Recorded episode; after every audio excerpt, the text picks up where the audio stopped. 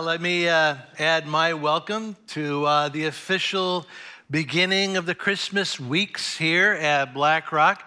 Uh, so beautiful uh, up here, and what a wonderful time, what a wonderful time of the year to open our hearts and our homes to the Savior of Christmas. Unfortunately, many hearts and homes are not open.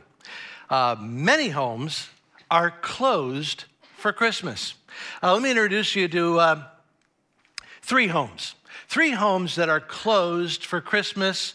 Uh, they were closed last year. Probably they're going to be closed again this Christmas. The first home belongs to the Rush family. Uh, you ought to know the Rushes, although really nobody does. They say, the Rush family, that they would love to have friends, but they just don't have time. Uh, the Rushes, the L that starts with Skip.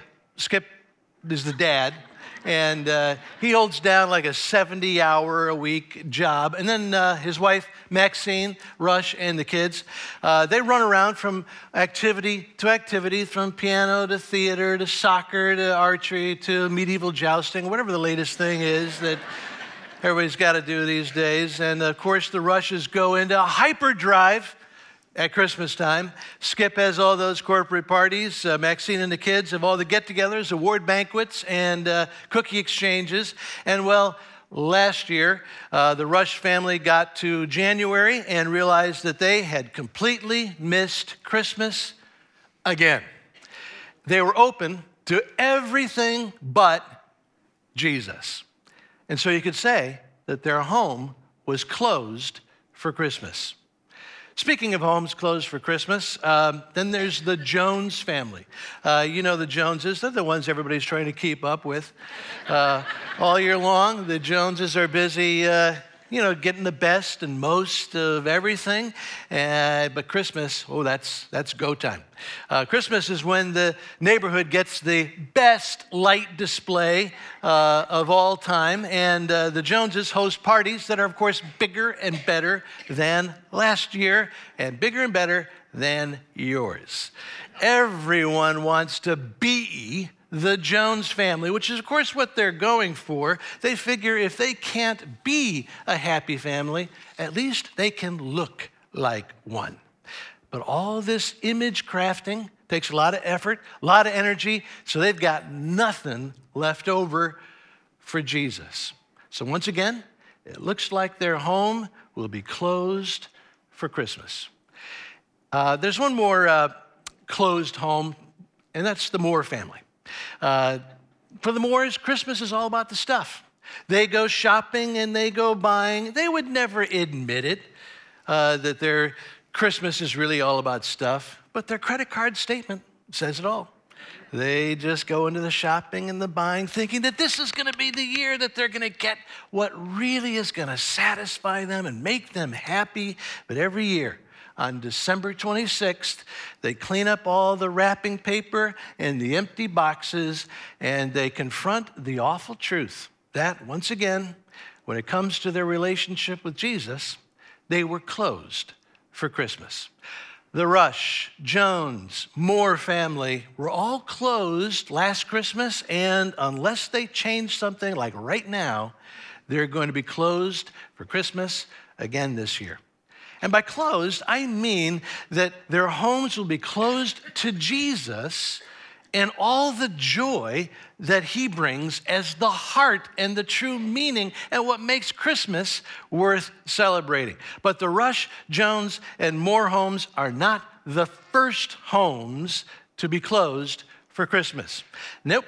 People have been missing Christmas since the day Jesus was born. So let's go back to the story of the birth of Jesus and uh, to the hearts and homes that were closed for Christmas, the first Christmas. Luke chapter two, beginning at verse one.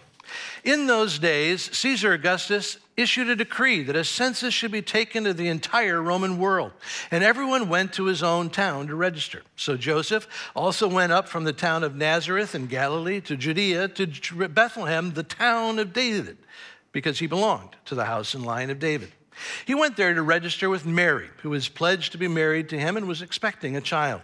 While they were there, the time came for the baby to be born, and she gave birth to her firstborn, a son. She wrapped him in cloths and placed him in a manger, because there was no room for them in the inn. And there were shepherds living out in the fields nearby, keeping watch over their flocks at night. An angel of the Lord appeared to them, and the glory of the Lord shone about them, and they were terrified. But the angel said to them, "Don't be afraid. I bring you good news that will cause great joy for all the people. Today, in the town of David, a Savior has been born to you. He is the Messiah, the Lord. This will be a sign to you. You will find a baby wrapped in cloths and lying in a manger." So they hurried off and found Mary and Joseph and the baby who was lying in the manger. All right, now let's go back to that line that refers to how Bethlehem was closed for Christmas. That phrase, "there was no room for them in the inn," tells us a lot about the homes in that little town of Bethlehem and how they were closed for Christmas. Let me give you three biblical notes that explain what I mean. The first note concerns that word "inn." There was no room for them in the inn. The Greek word that is translated "inn" is the word kataluma. And this may confuse you a little bit, but follow me. In ordinary first century usage, the word kataluma did not mean an inn. It did not refer to a commercial hotel or lodging space. There is another word, another Greek word uh, that is used in the Bible for a commercial hotel. Uh, that word is used, for instance, when Jesus tells the story of the Good Samaritan, how a guy found a beaten man along the road and not only helped him, but then brought the injured man to a hotel for recovery. But that Greek word for hotel is not used here in the Christmas story. The word is kataluma, which refers to a guest room in a home. And you may ask, well, why do so many English Bibles continue to translate kataluma as inn? My guess is that they just don't want to fight uh, that beautiful little uh, English translation that began a kind of a tradition five hundred years ago of this familiar Christmas image of an inn and an innkeeper. But was there an inn? Was there an innkeeper? Probably not. A tiny town like Bethlehem probably did not have commercial lodging. Instead, little towns in that day uh, were expected to make room for visitors by opening their katalumas. Uh, I guess you could translate it as an ancient Airbnb. Uh, they were to open up their guest room in their homes. Now, nobody claims to know this for sure, but there are strong clues in the Christmas story text that the problem in Bethlehem was not one grumpy innkeeper who turned away Mary and Joseph. The problem was that there was no vacancy in any of Bethlehem's homes. You could say that all Bethlehem's homes were closed for Christmas, which leads us to another biblical note, this time referring to those words, "no room." There was no room for Mary and Joseph in Bethlehem. The clear intent behind these two words is that Bethlehem was crazy, crazy busy. Uh, due to Caesar's census, uh, Bethlehem was jam-packed, overcrowded, busy, busy, busy, which leads to then one last and third biblical note, which has to do with the surprising detail that Mary laid her newborn infant in a manger because there was no room in any of the catalumas. We're so familiar with this part of the story that we miss the fact that this is supposed to strike us as outrageous. It's outrageous that no one in Bethlehem opened their home to a woman giving birth. It's outrageous that no one in Bethlehem vacated their guest room in order to defer to a woman in labor and giving birth. in a culture that revered hospitality to strangers, it's a scandal that the homes of Bethlehem let a woman give birth among livestock and lay her newborn in an animal's feeding box. Now, if uh, you know, you read the internet, uh, you'll actually find articles saying the opposite. You'll hear articles saying it's no big deal that Mary uh, had to give birth in a barn. Uh, the articles maintain that uh, in first century homes, uh, Uh, they had stables that were attached to the house. And because Bethlehem was so busy, Mary just got bumped from an attached guest room to an attached stable. Uh, listen, I, I don't know if uh, stables were attached to homes in Bethlehem. What I do know is that the Bible treats the fact that Jesus was born in a barn as a shocking part of this story. In the scripture we just read, the angels appear to the shepherds outside of Bethlehem, and they announce, "Shepherds, go look for this newborn Savior in Bethlehem, and you'll never guess where you're going to find him. You're going to find him as this child in Bethlehem, the only child who is laid in an animal's feeding box." That the homes of Bethlehem left a baby to be born in a barn and laid in an animal's feeding trough is a travesty meant to reveal that the people of Bethlehem were busy. No, wait, wait, wait. They were way too busy, way too distracted. The homes of Bethlehem were so preoccupied that they missed the most important thing that would ever happen to them. They were so busy and distracted that they missed their holy moment. And guess what? Nothing's changed. two thousand years later, the Rushes, the Joneses, the Moores will miss their holy moment again this Christmas. And when I say that, you know, you can be closed to Christmas, it mean, I mean that you're not making room in your heart home for Jesus. I'm talking about your heart. So if you're a teenager, uh, you know, you can open your heart home to Jesus this Christmas.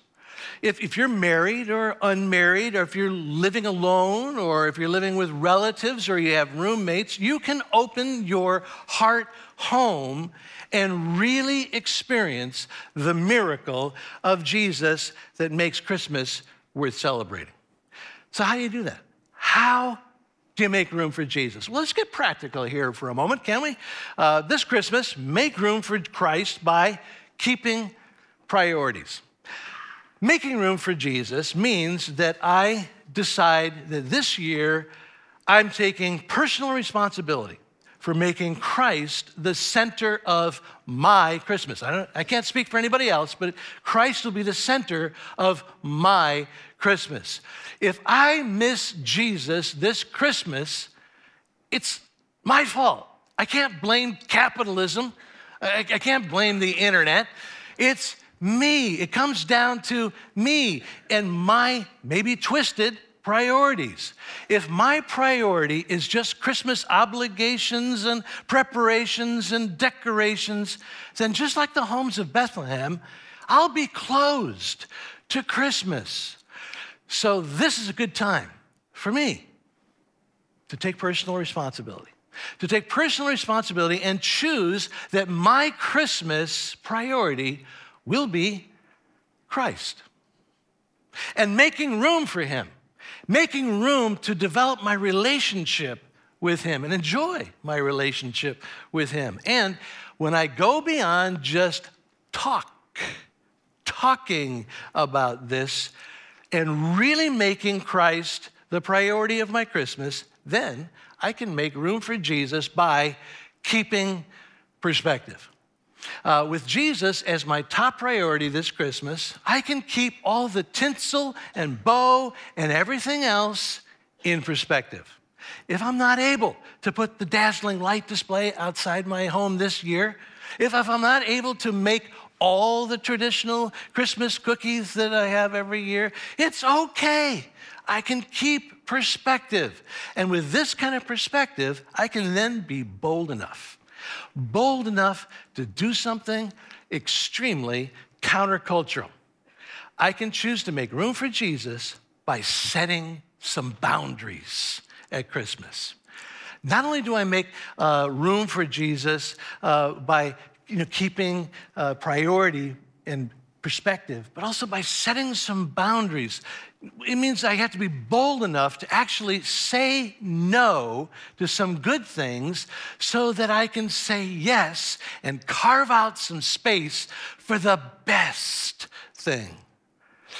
This means boundaries on my decorating, on my entertaining, and on my spending, maybe even my spending. I, I know a guy who bought something last Christmas that he really couldn't afford, but he bought it on one of those uh, pay it back in a year uh, plans. Well, that was last year, and sure enough, uh, this week he got a statement with a special note in red ink saying, Bill is now one year old.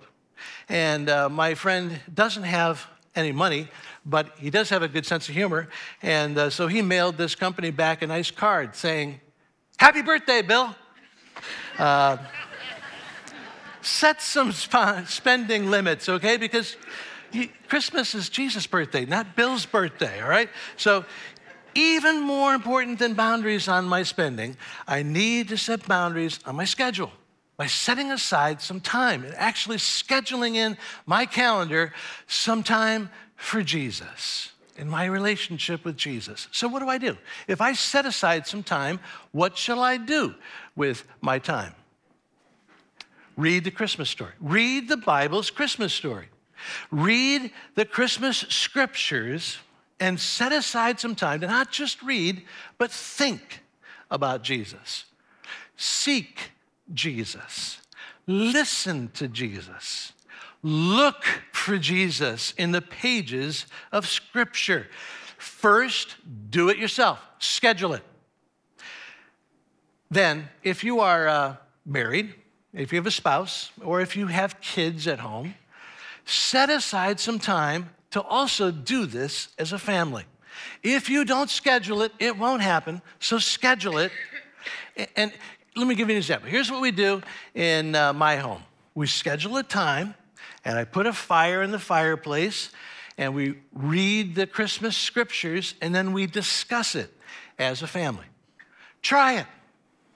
If you don't have a fireplace, gather the family around the microwave and just watch something kind of...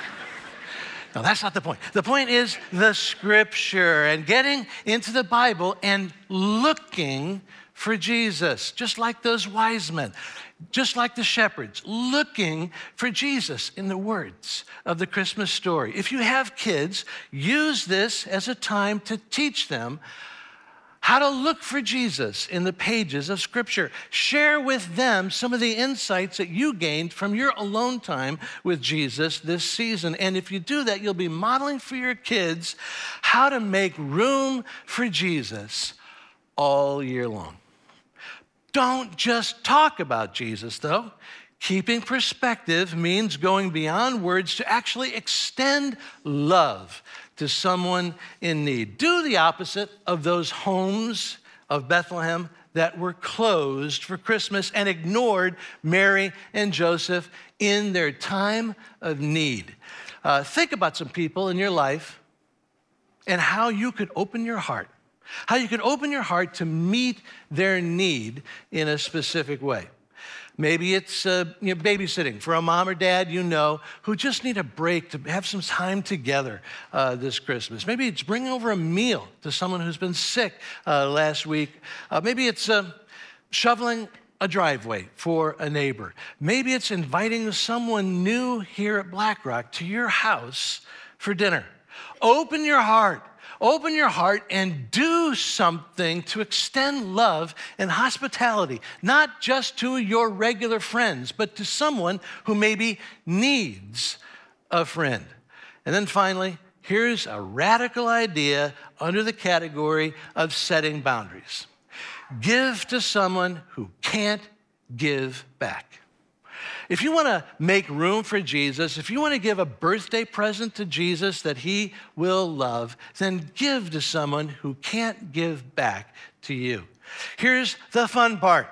If I put boundaries on my spending, I'll have some margin money left over. If I put boundaries on my time, I'll end up with a little time left over. And uh, here's the fun part. I can get in cahoots with Jesus with this extra time and money. With my margin time, I can say, Jesus, I've set aside some extra time. Now, all you need to do is just show me who I can help. Jesus, I'm going to be looking.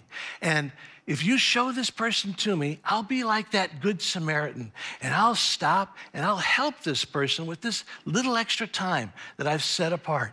And Jesus, when you show me that person, I'll not only be finding this person, I'll be finding you. Because what I'll do, in a way of helping this individual, I'll do just out of my love for you. And you could do the same thing with your margin money. You can say, Jesus, I've got a little little money left over. It's not a lot, but it's something that could maybe help somebody. So Jesus, all you need to do now is just show me who to give this to. And Jesus, would you show me somebody who I can give to who then can't pay me back? They can't pay me back because maybe they, they can't afford it. Or they can't pay me back because I give it to them anonymously. And Jesus, when you show me that person, I'll realize that I am not only finding this person that you want me to give to, I'm finding you. And I'm giving in this name, Jesus, I'm giving to you. You see how it could be fun? You see how going in cahoots with Jesus this Christmas could be really exciting with your margin time and your margin money? Christmas can be so exciting when you open your heart home for Christmas. Maybe in years past, you've been like the Rush and the Jones and the Moore family, and you've been closed for Christmas. Right now, take responsibility. Take responsibility and decide that this year, it's going to be different. This year, make room for Jesus and the joy that he brings to your world as the heart of Christmas. This is your holy moment. Don't miss it. We want to thank you for watching and listening to our sermons online, and we hope that uh, you will be inspired to live more like Jesus through these. Please check out black rock dot org for more information about our church. Know that you can subscribe to our podcast on iTunes, and also uh, know that you can give uh, to Black Rock and to our ministry through Pushpay, through our mobile app, and on our website. Your uh, donations and your support of our ministry allows us to have uh, these videos online and for us to impact our community.